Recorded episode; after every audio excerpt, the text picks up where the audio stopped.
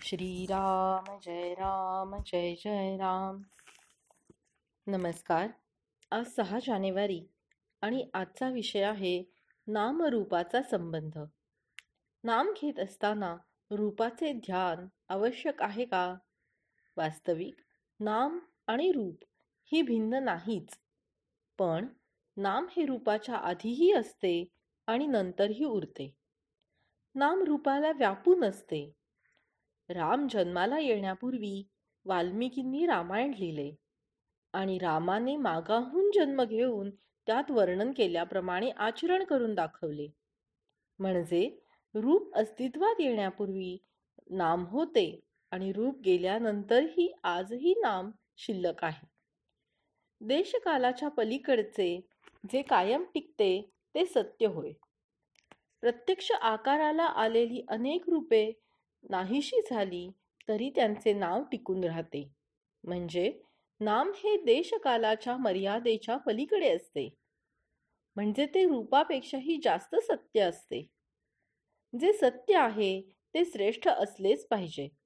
तेव्हा नाम घेणे ही गोष्ट मुख्य आहे. ते घेत असताना रूपाचेही ध्यान राहिले तर उत्तमच. पण तसे न राहिले तरी नाम घेत असताना रूपाचे स्मरण सूक्ष्म रूपाने असतेच असते. समजा एका गृहस्थाच्या घरी राम नावाचा गडी आहे. तो गृहस्थ राम राम असा जप करत बसला पण त्याचे लक्ष राम रूपाकडे नाही. मनात काहीतरी दुसरेच विचार चालू आहेत. अशा वेळी त्याला जर एकदम विचारले की तुम्ही कुणाचे नाव घेत आहात? तर अर्थात रामाचे असे तो उत्तर देईल.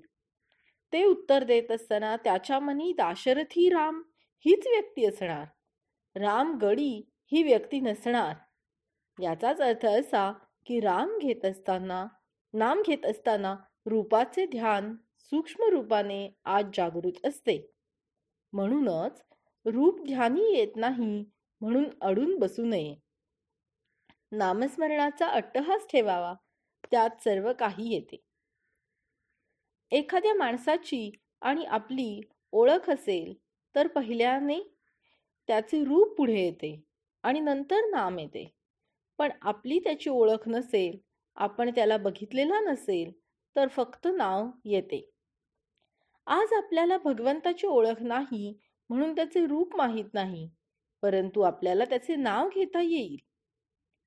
सध्या सुद्धा त्याचे नाव घेताना त्याची आठवण आपल्याला होते हा आपला अनुभव आहेच. भगवंताचे रूप तरी निश्चित कुठे आहे? एक राम काळा तर एक राम गोरा असतो. एक राम लहान तर एक राम मोठा असतो. पण सर्व रामा रूपे रामाचीच असतात.